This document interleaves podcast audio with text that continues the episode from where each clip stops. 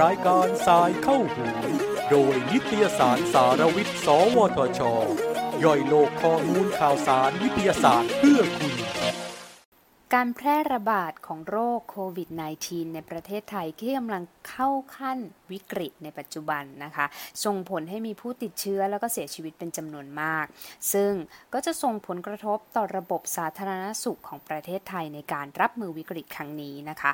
ทางรายการสายเข้าหูค่ะ โดยนิตยสารสารวิทย์จึงได้เชิญ คุณวสัญชัยวงสันติวณิชหัวหน้าทีมพัฒนาจิตอาสา .care ค่ะ แพลตฟอร์ม ที่เป็นเครื่องมือกลางในการเชื่อมโยงทุกคนเข้าด้วยกันนะคะ เพื่อรับมือกับสถานการณ์โควิด โดยสามารถติดตามสถานะของสถานที่ต่างๆค่ะ ไม่ว่าจะเป็นจุดตรวจโควิด โรงพยาบาลสนาม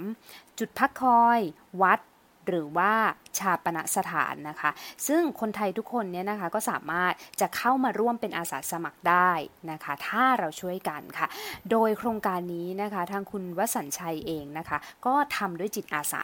ด้วยเช่นกันค่ะ พื่อไม่ให้เป็นการเสียเวลาค่ะ ขอเชิญคุณวสัญชัยวงสันติวณิชนะคะ ขออนุญาตเรียกคุณบิวนะคะ ซึ่งเป็นหัวหน้าทีมพัฒนาจิตอาสา .care นะคะ เป็นหัวหน้าศูนย์วิจัยเพื่อพัฒนาเชิงกลยุทธ์ และปฏิบัติการด้านการบินอวกาศที่จิสตานะคะ หรือว่าสำนักงานพัฒนาเทคโนโลยีอวกาศ และภูมิสารสนเทศค่ะ ต้องขออนุญาตชื่อยาวมาก เบรกไว้ก่อน สวัสดีค่ะ ขออนุญาตเรียกน้องวิวเนาะ ได้ครับพี่นาราครับ ค่ะ เป็นยังไงบ้างคะสถานการณ์ตอนนี้ ก็เราเริ่มงานนี้มาไม่ได้นานมากนะครับแค่สามอาทิตย์เท่านั้นเองก็คือเราเราได้โจทย์มาวันที่สิบสองฮะแล้วก็พัฒนาใช้เวลาหนึ่งอาทิตย์ ถ้าเกิดถามสถานการณ์ตอนนี้ก็บอกได้เลยว่ายุ่งมากนะฮะทั้งทีมไม่ได้หลับไม่ได้นอนมาประมาณสามอาทิตย์เต็มๆครับ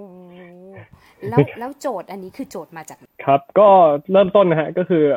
จริง ๆ แล้วมีพี่กลุ่มวิศวกรฮะกลุ่มวิศวกรรวมใจต้านภัยโควิดนะฮะหรือว่าไทยไฟโควิดเนี่ยซึ่งซึ่งเขารวมกลุ่มมาตั้งแต่ปีที่แล้วฮะก็พี่เขาก็มีกิจกรรมต่างๆ มากมายนะฮะไม่ว่าจะเป็นเรื่องของทำห้องความดันลบ หรือว่าเรื่องของหุ่นยนต์เลยพวกเนี้ยฮะก็คือเป็นเป็นพี่พี่ๆกลุ่มซีเนียที่ค่อนข้างแอคทีฟในวงการวิศวกรรมบ้านเราฮะแต่เป็นแบบ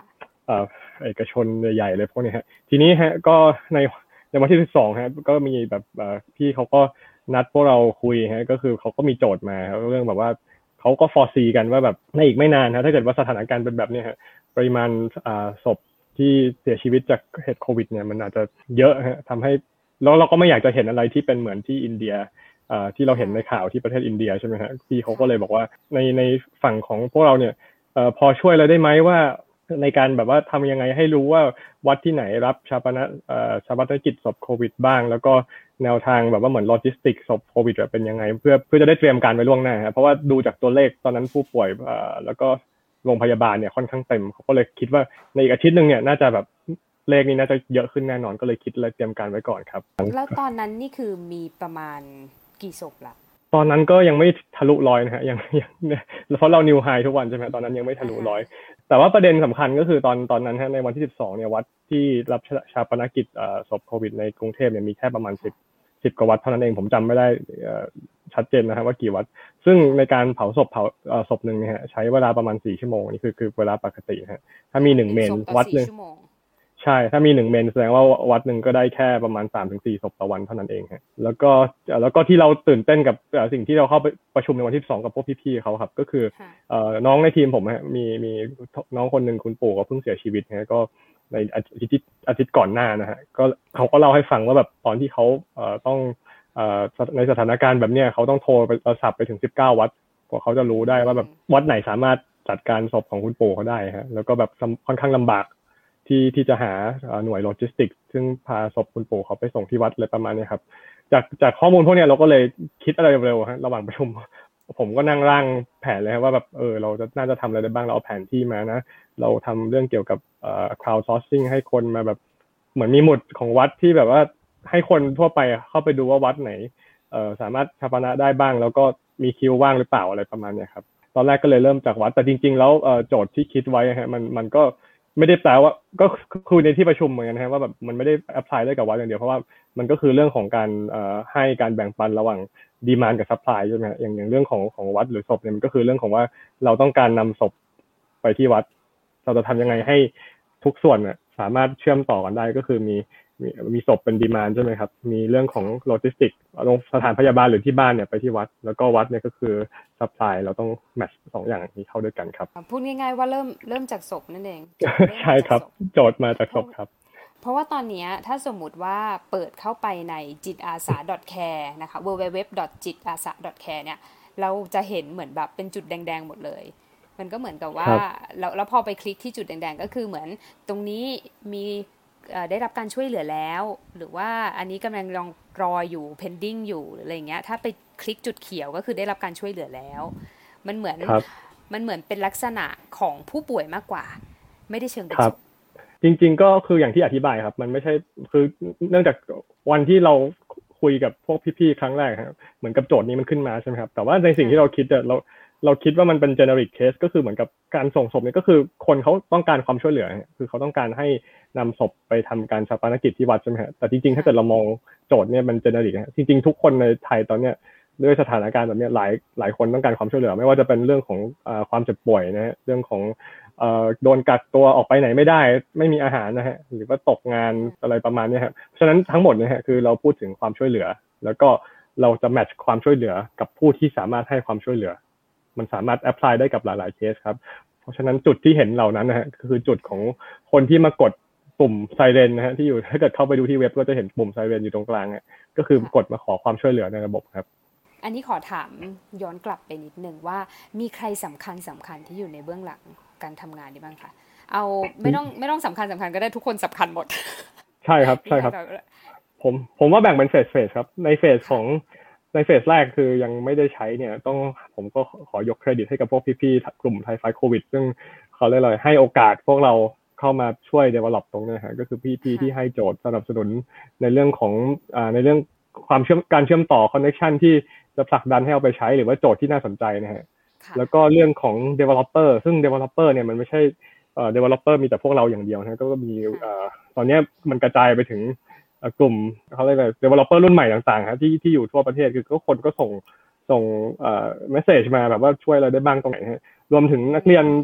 นักเรียนทุนอะไรพวกนี้ที่อยู่ต่างประเทศก็มาช่วยกันฮะ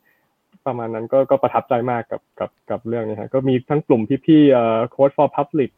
เอ่อมีน้องพีพีที่ตอนนี้เป็น อะไรนะฮะเรียนอยู่ที่ MIT ใช่ไหมฮะที่ทำเรื่อง hack wax อะไรพวกนี้ก็มีมาช่วยกันอ่าหลายหลายกลุ่มครับ ซึ่งอันนี้เรา PR ให้หรือเปล่าหรือว่าอะไรถ้าเขารู้ได้ไงว่าเรากำลังทำอยู่ ไม่เลยฮะ มันไม่ได้ PR เลยครับ ก็คือตอนแรกที่จริงๆอ่าผมเล่าย้อนนะฮะก็คือวันที่สิบสองเรารู้โจทย์ใช่ไหมครับ เราก็สัญญากับพี่ๆกลุ่ม Fight โควิดว่าเราจะลอง develop แพลตฟอร์มเป็น prototype แรกเนี่ยออกมาภายในอาทิตย์หนึ่งเพราะว่าตอนนั้นก็ foresee กันว่าแบบอาทิตย์ถัดไปคือวันที่สิบเก้าเนี่ยมันน่าจะแบบมีเยอะแล้ว ก็เลยเร่งสปีดเลยฮะสี่วันเสร็จสิบเก้าเสร็จปั๊บก็เป็นการ soft launch ก็คือแบบให้ทดลองใช้ก็คือแบบอาจจะแพร่กระจายแค่ในกลุ่มไลน์อะไรพวกนี้ก็ส่งต่อกันเรื่อยๆ จนกระทั่งอันนี้เล่าเกร็ดให้ฟังคือมันผมก็ไม่รู้ไปถึงได้ไงฮะก็มีหมอแลบแพนด้าครับท่านเอาพี่พี่พี่หมอแลบเขาเอาแคปหน้าจอไอของเราเนี่ยไปแชร์ในในเพจเขาใช่ไหมครับซึ่งความแคชชิ่งมันคือไอหมุดที่เราขอความช่วยเหลือเนี่ย เราทำให้มันแวบๆอยู่ในแผนที่ครับ ซึ่งตอนนั้นมันก็เริ่มเยอะ เพราะว่าก่อนหน้านี้ก็มีตอนที่แชร์กันก็คือมีทีมของสำนักข่าวไทย PBS ที่เขาเป็น call center ของความช่วยเหลือเนี่ยเขาเริ่มมาปักหมุดแล้วแต่ตอนนั้นไม่เยอะมากฮะ มีประมาณเจ็ดแปดเจ็ดร้อยหมุดเท่านั้นเองฮะที่ที่อยู่ในระบบหมายถึงว่าเอ่อไทย PBS Center เนี่ยเขามาช่วยปักหมุดของเราด้วยเขาเขามาใช้ระบบเพราะว่าเขาก็รู้ข่าวว่าแบบเออเรามีเขาก็เลยสนใจเขาแบบ call center พอเขารับเรื่องเนี่ยเขาแทนที่เขาจะจดในสมุดเนี่ยเขามาช่วยปักแล้วก็ใช้ระบบเราเป็น เป็นแพลตฟอร์ม ก็คือแต่ตอนนั้นไม่เยอะนะก็คือแบบมันไม่ได้มันไม่ได้ก่อนไวรัลก็คือแบบเหมือนก็มีคนใช้อยู่กลุ่มหนึ่งเพราะว่าเราไม่ได้ทำการ PR อะไรไปก็คือเกิดจากการแชร์ต่อๆกันใช่ไหมในในห้องไลน์อะไรพวกนี้แต่ทีนี้พอพี่หมอแลบเข้าไปดูปั๊บคราวนี้มันไวรัลเลยคืนนั้นเซิร์ฟเวอร์ล่มไปเลยครับ ก็คือในวันรุ่งขึ้นก็คือเพจเพจมีประมาณสองล้านกว่าวิวครับต่อวันสองสามล้านวิว แล้วก็ต่อตลอดเวลามีประมาณสามสองสามหมื่นคนที่เข้ามาดูอะไรประมาณนี้ครับ ค่ะโอ้ ถือว่าเป็นการประสบความสำเร็จที่ยิ่งใหญ่โดยใช้โซเชียลเน็ตเวิร์กมาก ๆ จริง ๆ ก็ไม่ก็คือผมมองว่าทุกคนน่ะต้องการความช่วยเหลือ แต่ว่าอย่างที่เห็นปัจจุบันก็คือไม่รู้จะไปหาช่องทางไหนอะไรประมาณนี้ครับ แล้วก็สิ่งที่มันเกิดขึ้นที่ที่เราอยากจะสื่อสารกับคนก็คือเหมือนกับแต่ละจุดนะฮะเราตอนแรกในช่วงแรกฮะจะจำได้ในใครเคยดูคลิปก็จะเห็นว่ามันเป็นจุดแวบๆสิ่งที่เราทำให้มันบลิงหรือว่ามันเกิดเพาส์แบบนั้นคือเราอยากให้รู้สึกว่าทุกความช่วยเหลือที่ปักลงไปบนแผนที่เนี่ยมัน มันสำคัญแล้วเขา alive อยู่บนแผนที่อะฮะ ซึ่งตรงนั้นมันก็อาจจะแบบทำให้คนรู้สึกแบบตื่นตัวอยากจะช่วยอะไรพวกนี้ฮะ แต่ตอนนี้ไอ้พวกแวบๆที่เราต้องเอาออกไปเพราะว่าจุดมันเยอะมากฮะ ตอนนี้ทั้งหมดในระบบเรามีห้าพัน คือเรื่องเคสเรา อันนี้ผมเล่าตัวเลขคร่าวๆนะครับ เคสทั้งหมดที่ที่มีข้างข้างข้างในที่ผ่านมาตั้งแต่วันที่26นะครับเพราะว่าเร็วๆนี้มีอยู่ประมาณ5,000เคสที่มาปักหมุดนะครับใช่ถือว่าเยอะมากครับ แล้วก็วันที่หมอที่หมอแลบ ทำการแชร์ก็คือมีคนสมัครมาสมัครเป็นอาสาสมัครนะฮะประมาณถึงตอนนี้ก็ประมาณ7,000ฮะ7,000คนนะที่ที่สมัครเข้ามาช่วย ฉะนั้นเคสที่ปิดไปแล้วมีประมาณเดี๋ยวผมดูเลข823เคสนะที่ช่วยสำเร็จนะฮะแล้วก็800ประมาณ849ที่กำลังช่วยอยู่ สรุปง่ายๆ ก็ประมาณหนึ่งในสามของทุกเคสที่มา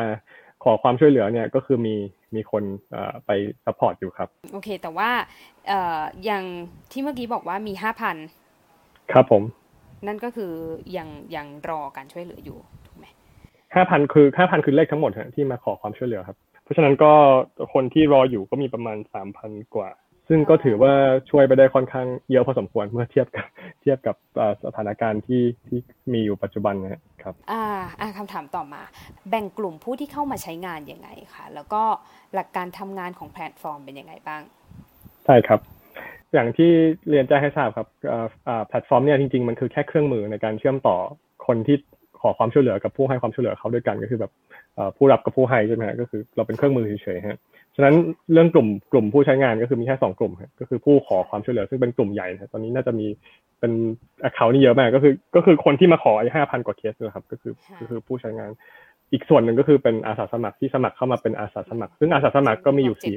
เจ็ดพันคืออาสาสมัครครับส่วนของผู้ให้ ส่วนของผู้รับเนี่ยมีห้าพันกว่าเคสแสดงว่ามีมีคนให้เนี่ยมากกว่าคนรับด้วยซ้ำนะฮะตอนนี้ เราดูกันได้เนาะคนไทยเราชอบช่วยอะคราวนี้มีคำถามว่าอาสาสมัครเนี่ย เราสมัครได้หมายถึงว่าอะอยู่ดีๆ พี่แบบว่าอยากเป็นอาสาสมัครพี่ลงไปสมัครเลยได้ไหมหรือว่าพี่จำเป็นที่จะต้องจับกลุ่มกับเพื่อนๆ แล้วก็ลงไปช่วยเป็นกลุ่ม เป็นอินดิวิ u a l เลยครับ ก็คืออิสระเข้ามาได้เลยครับ คือโจทย์ของเราคือคนไทยช่วยคนไทยใช่ไหมฮะมันมันเราสิ่งที่เราเห็นก็คือเหมือนกับว่าคนที่มาคือคือสิ่งที่อยากจะเห็นนะฮะก็คือเหมือนกับคนที่อยู่สมมติว่าเอ่อผมอยู่ในเอ่อชุมชนหรือว่าอยู่ในอำเภอเนี่ยฮะเราเห็นหมุดแดงๆแวบๆเนี่ยอยู่รอบๆตัวเราเราอยากจะเข้าไปช่วย เราเห็นว่าเขามีปัญหาอะไรเขาป่วยเขาต้องการ อาหาร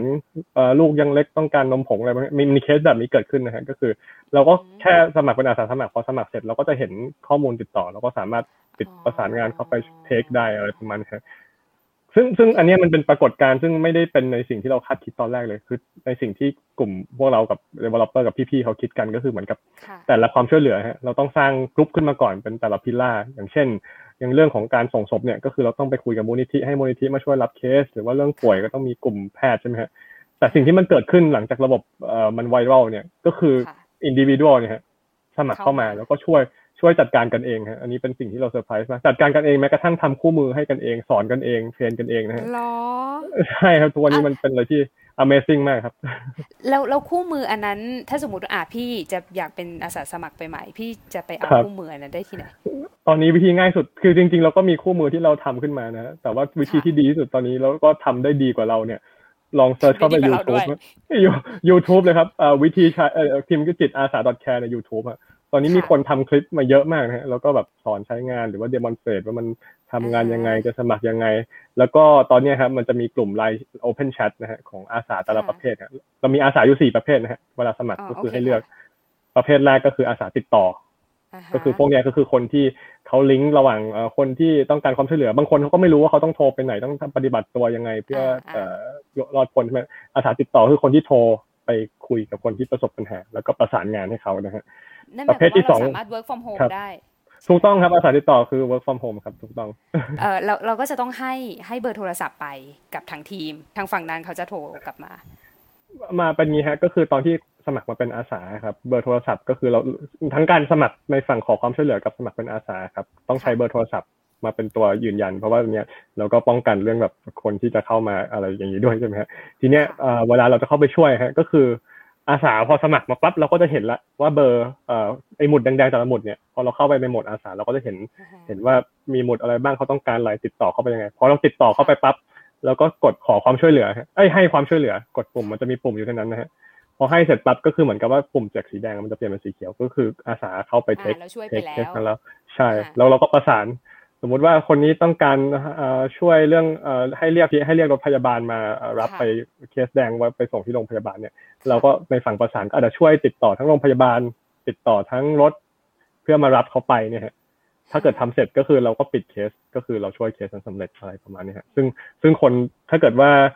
พี่นารามีโอกาสได้เข้าไปโอเพนชั t อาจจะเห็นบรรยากาศแบบโอ้โหเขาสอนกันเองเขาปิดเคสมีการอะไรช่วยกันเองนะครับประมาณเนี้ยครับ อันนี้คือประเภทแรกนะฮะอาสาติดต่อครับมาประเภทที่สอง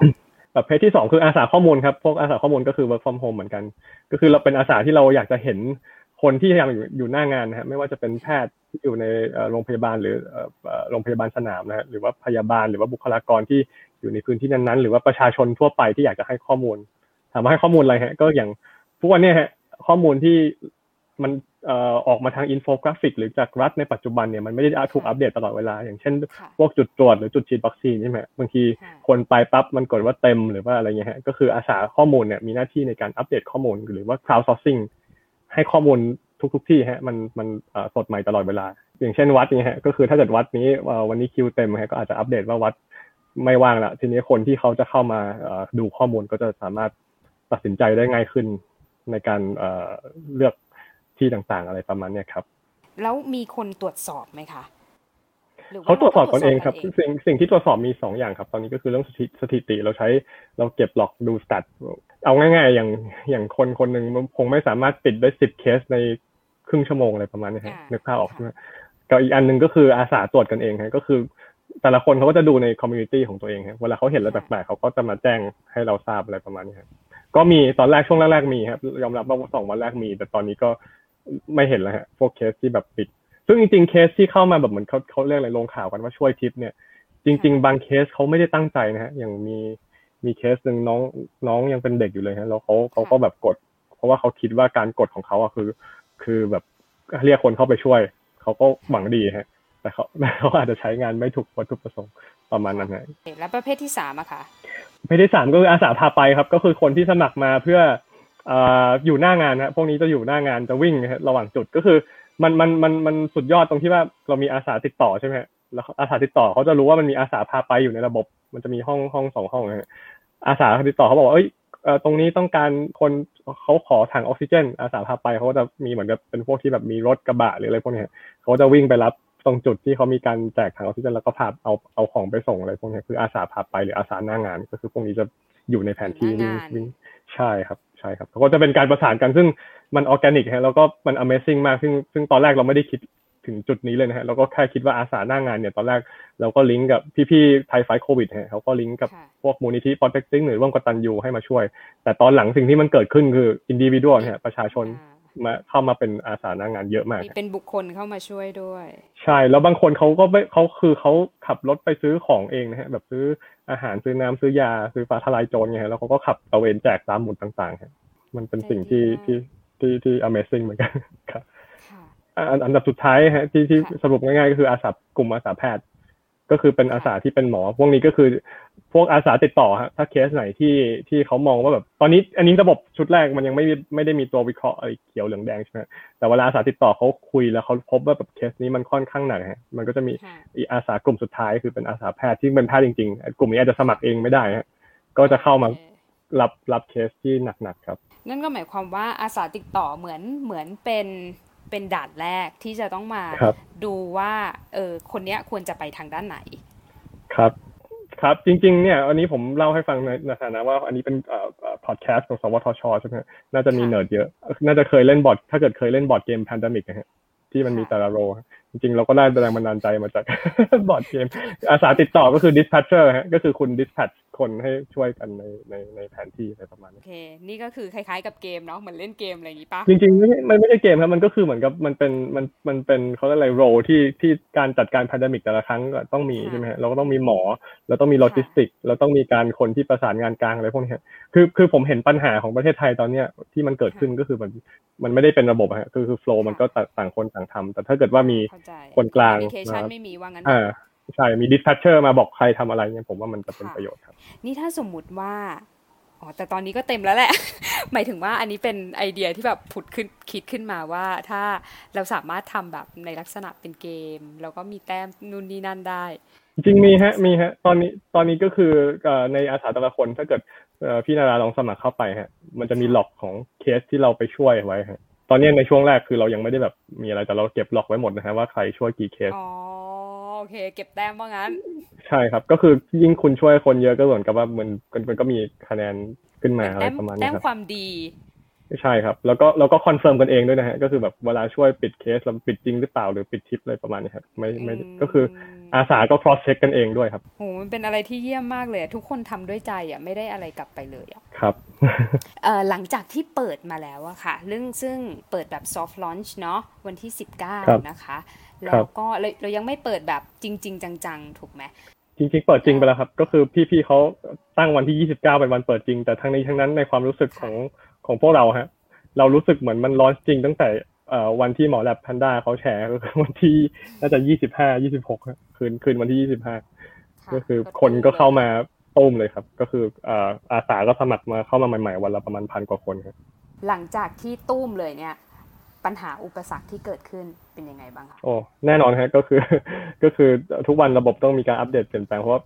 ขั้นแรกเลย คือตอนแรกก็ไม่คิดว่าจะมีผู้ใช้งานเยอะขนาดนี้ฮะก็ในเรื่องของการอ่า operate ระบบเซิร์ฟเวอร์ทุกอย่างก็คือต้องเร่งแล้วก็ย้ายขึ้นไปที่ที่มันแบบเหมาะสมมากขึ้นอะไรประมาณนี้ก็ทีมเราค่อนข้างเหนื่อย แล้วก็เรื่องของการที่ คือตอนแรกเราเป็นห่วงเรื่องการ train อาสาเพราะแต่ละคนจะรู้ได้ไงว่าต้องทำอะไรพูดอะไรใช่ไหมแต่สุดท้าย ออร์แกนิกสิ่งที่มันออร์แกนิกแล้วมันเกิดขึ้นนะก็คือมันมี manual ขึ้นมาเองแล้วอาสาเขา train กันเองเหมือนกับคนใหม่ก็คือมีรุ่นพี่ที่เขาอยู่ก่อนหน้าอาจจะหกชั่วโมงหรือหนึ่งวันมา train ฉะนั้นเขาก็รู้วิธีคุยว่าต้องคุยยังไงเอ่อต้องประสานยังไงคิดว่าแบบเอ่อคนที่เราโทรไปเป็นเหมือนญาติเรานะ อะไรประมาณนี้เขาสอนกันเอง ตอนนี้ที่มันเกิดขึ้นเราประทับใจครับ ก็คือทีมทีมเราแทบจะไม่ต้องไปเอ่อยุ่งอะไรเลยครับก็ ครับดีมากครับ แล้วเราเขาเหมือนเหมือนจัดตั้งหัวหน้าของทีมอาสา หรือหัวหน้าของเออหัวหน้าของกลุ่มทีมอาสาอย่างนี้ขึ้นมาไหมหรือว่าก็ไม่มีทุกคนก็ช่วยกันเอง automaticallyมัน automatically ด้วยครับก็แล้วก็อีกอย่างหนึ่งก็คือมันก็มีทีมครับพวกบางทีพวกหน้างานเขาก็จะมีทีม หรือว่า หรือว่าบางทีมีทีมอยู่แล้ว แล้วเขาเข้ามาใช้ระบบ ผมผมมองนี้ฮะจริงๆ สิ่งที่เราทำฮะเราทำเครื่องมือฮะก็คือเหมือนกับผมเปรียบเทียบง่ายๆ คือเหมือนกับวันนี้มี Facebook ใช่ไหม Facebook คือแพลตฟอร์ม คุณอยากจะเปิดร้านคุณก็ไปเปิดเพจบน Facebook อันนี้ก็เหมือนกันฮะก็คือจิตอาสา .care เนี่ยเราเป็นเครื่องมือในการให้ทุกคนลิงก์เข้าหากัน สมมติว่าเอ่อพี่นารามีทีมเพื่อนห้าคนอยากจะไปช่วยคน ก็อาจจะตั้งชื่อว่าแบบทีมนาราไปสมัคร มันจะมีช่องให้กรอกอาสาสังกัดเนี่ย ก็เข้าไปเป็นทีมได้ เราก็จะเห็น log ของคนในทีมฮะก็เราก็แบบเอ่อเราก็ assign กันเองว่าในทีมเราต้องมีอะไรบ้างเนี่ยครับก็คือเราก็มอนิเตอร์ทีมเรากันเองได้ อย่างนั้นก็ทำได้ครับ แต่เอ่อ majority ของเอ่ออาสาตอนนี้ฮะก็คืออิสระประมาณ 80ถึง90เปอร์เซ็นต์ครับมันอาจจะมีคนคุมก็คือแบบอาจจะมีกลุ่มคือคือระบบเนื่องจากระบบเราเปิดให้ทุกคนใช้ฮะตอนนี้ก็มีพี่พี่มูลนิธิฮะมาใช้เพราะว่าเขาก็มาดูใช่ไหมแล้วก็อาจจะมีพี่พี่ทหารที่ที่มาทั้งทั้งยูนิตเลยเลยพวกนี้ที่เขามาใช้ระบบเหมือนกับเข้า access ได้ใช่ครับ ก็คือเขาก็มาช่วยกันช่วยคนในการแบบว่าเคลียร์คือช่วยเหลือเคสในในแผนที่ ใช่ช่วยเปลี่ยนเปลี่ยนแดงให้เป็นเขียวโอเค เราได้คำตอบแล้วเนาะว่า โอเคมีผลตอบรับเป็นยังไงบ้าง ก็ดีมากหลังจากที่หมอแลบแพนด้า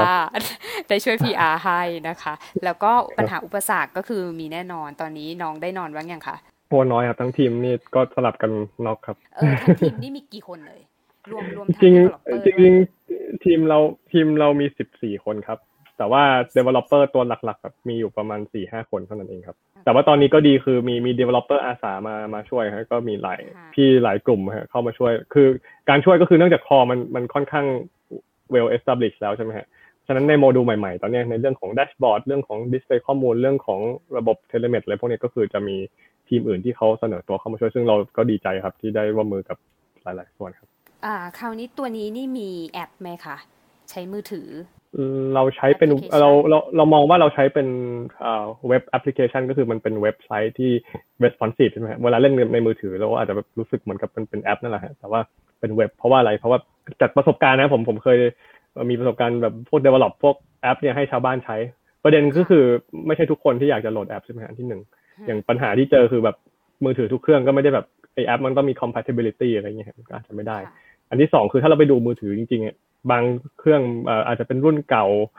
โหลดไม่ได้หรือว่าแบบเมมเขาเต็มเนี่ยเออเราก็เลยทำเป็นเว็บให้มันง่าย ๆที่สุดใช้ง่ายที่สุดมีอยู่สามสี่ปุ่มให้คนแบบใช้ง่าย ๆ ก็เลยคิดว่าทำเป็นเว็บก็เพียงพอแล้วอะไรประมาณนี้ครับอ่าแล้วก็ในอนาคตนะคะแพลตฟอร์มจิตอาสา .care เนี่ยค่ะ จะมีการพัฒนาอะไรขึ้นเพิ่มเติมไหมคะ ครับผมมองอะไรบ้าง ใช่ผมผมผมมองว่ามันคือคือ citizen platform นะคือแพลตฟอร์มของประชาชนใช่ไหมทีนี้มันถ้าเกิดมองจากโจทย์เราสามารถไปตอบโจทย์ที่เป็นสาธารณะได้หลายอย่างเลยครับไม่ว่าจะเป็นเรื่องของเมืองการจัดการในเมืองเรื่องของภัยพิบัติอะไรพวกนี้ครับมันสามารถต่อยอดไปได้ครับหมายถึงว่าถ้าสมมติเกิดภัยพิบัติขึ้นเราก็ตัวฐานตัวนี้เรียกความช่วยเหลือใช่ครับ มันก็คือการใช้แผนที่มาเป็นสื่อกลางในการแมทช์ทุกอย่างเข้าด้วยกันอะไรประมาณนี้ครับ ถ้าสมมุติว่าในในกลุ่มของอาสาต่างๆเนี่ยค่ะ หรือว่าแม้แต่คนที่คนผู้ป่วยเองอะค่ะ อยากจะแบบคอมเมนต์หรืออยากจะเฮ้ยตรงเนี้ยเราขอให้แก้ตรงนี้หน่อยได้ไหมอะไรเงี้ยเราอยากได้เพิ่มเติมอาจจะไม่ได้แก้เราอยากได้เพิ่มเติมตรงนี้ เรามีช่องทางให้เขาได้เลยครับก็คือคนที่ปักหมุดฮะในในส่วนของประชาชนผู้ขอความช่วยเหลือนะฮะเขาก็สามารถมาอิดิทหมุดเขามันมีกล่องขอความ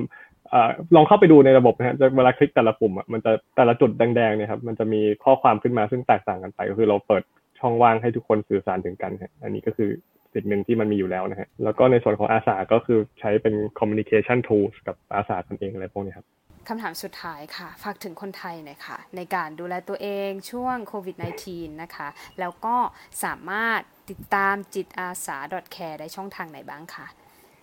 ครับ ก็ถ้าเกิดฝากถึงคนไทยทุกคนนะฮะก็จริง ๆ แล้วปรากฏการณ์ที่เห็นนะฮะมันก็แสดงให้เห็นอย่างหนึ่งนะฮะว่าคนไทยไม่ทิ้งกันนะก็คือคนไทยช่วยคนไทย ถ้าเกิดท่านลองเข้าไปดูฮะอย่างน้อยถ้าเกิด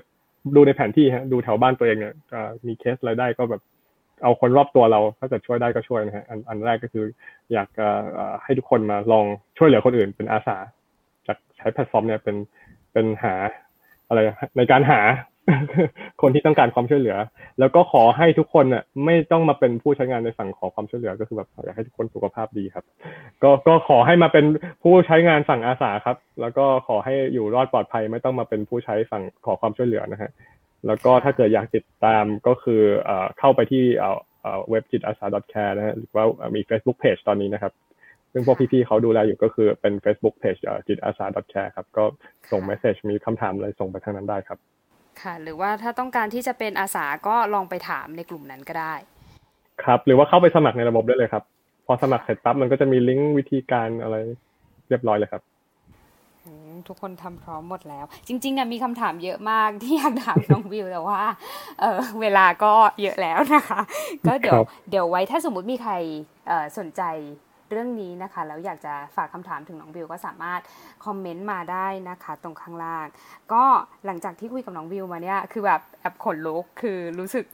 ดีใจอะที่มีคนติดประมาณมีคน request ขอความช่วยเหลือ 5,000 คน แต่ว่ามีคนเข้ามาเป็นอาสาสมัครอยู่ 7,000 ซึ่งแบบเป็นตัวเลขที่โหดดีอะ รู้สึกใจฟูนะคะ ก็ด้วยด้วยวอร์ดดิ้งที่ว่าคนไทยไม่ทิ้งกัน แล้วก็คนไทยช่วยคนไทยนะคะ ถ้าคนไทยไม่ช่วยคนไทยแล้วใครจะช่วยเราเนาะต้องขอบคุณทุกท่านมาก ๆนะคะ ที่ได้ติดตามรับฟังรายการสายเข้าหู โดยนิตยสารสารวิทย์ สวทช ค่ะ แล้วก็กลับมาพบกันกับสาระความรู้วิทยาศาสตร์นะคะ แบบซึมลึกในตอนหน้าสำหรับตอนนี้นะคะดิฉันนรมนอินทรานนท์และ คุณวสัญชัยวงสันติวณิชนะคะ ขอลาท่านผู้ฟังไปก่อนนะคะ ก็ขอฝากเว็บดีๆนะคะ จิตอาสา .care นะคะ ให้กับท่านผู้ฟังเผื่อได้มีโอกาสช่วยเหลือคนไทยด้วยกันเองนะคะ รักษาสุขภาพค่ะ สวัสดีค่ะ ครับ สวัสดีครับ